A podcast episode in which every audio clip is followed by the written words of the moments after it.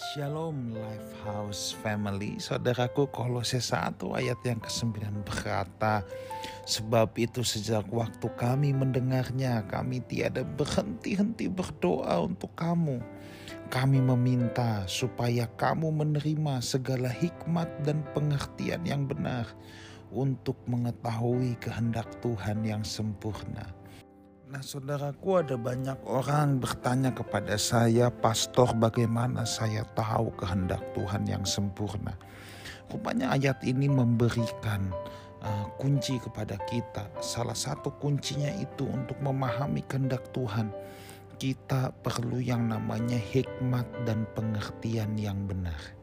Hikmat dan pengertian yang benar. Saudara, hikmat itu tidak ada sekolahnya.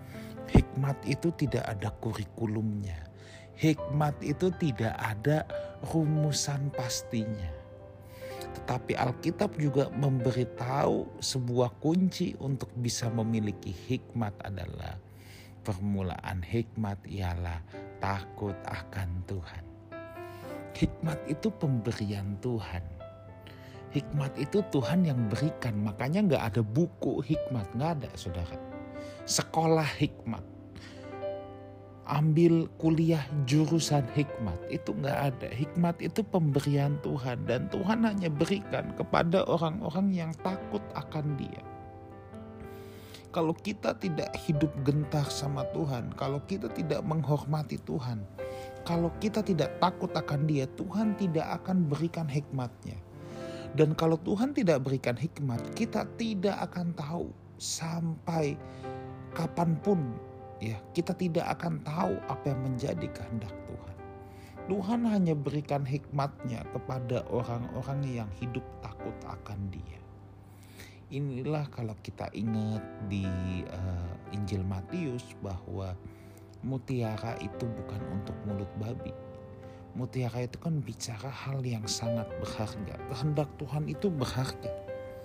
Dan Tuhan tidak perlu, tidak akan memberitahu rahasianya untuk orang-orang yang tidak menghormati Dia.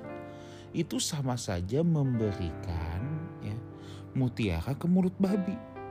Itu sebabnya hikmat dibutuhkan, takut akan Tuhan, permulaan hikmat. Hanya orang yang takut akan Tuhan yang bisa memperoleh hikmat. Lalu tidak cukup sampai di situ. Ada hikmat dan pengertian yang benar. Nah, pengertian yang benar ini bicara apa?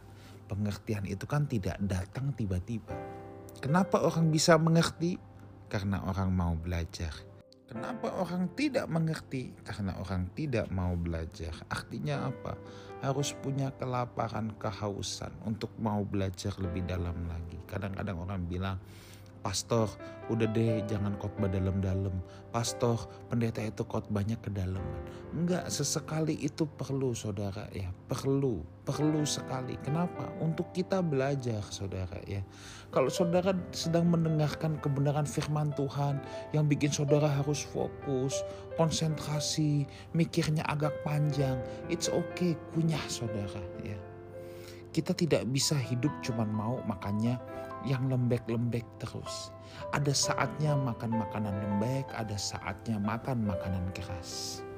Seperti kita punya anak, awalnya kita kasih yang lembek-lembek. Lama-lama anak kita juga harus belajar makan makanan yang keras. Nah, rupanya hikmat dan pengertian yang benar. Ini adalah dua modal utama kalau saudara mau tahu kehendak Tuhan. Kehendak Tuhan itu mutiara yang sangat berharga. Tidak akan diberikan kepada orang yang tidak takut akan Dia dan kepada orang yang malas untuk belajar mengenal pribadi Tuhan lebih lagi. Itulah sebabnya saudara ya, saya mau dorong Lifehouse Community, yuk ikutin terus baca Alkitab bersama, Life Study. Supaya apa? Supaya pengertian kita bertambah, supaya pengertian kita benar.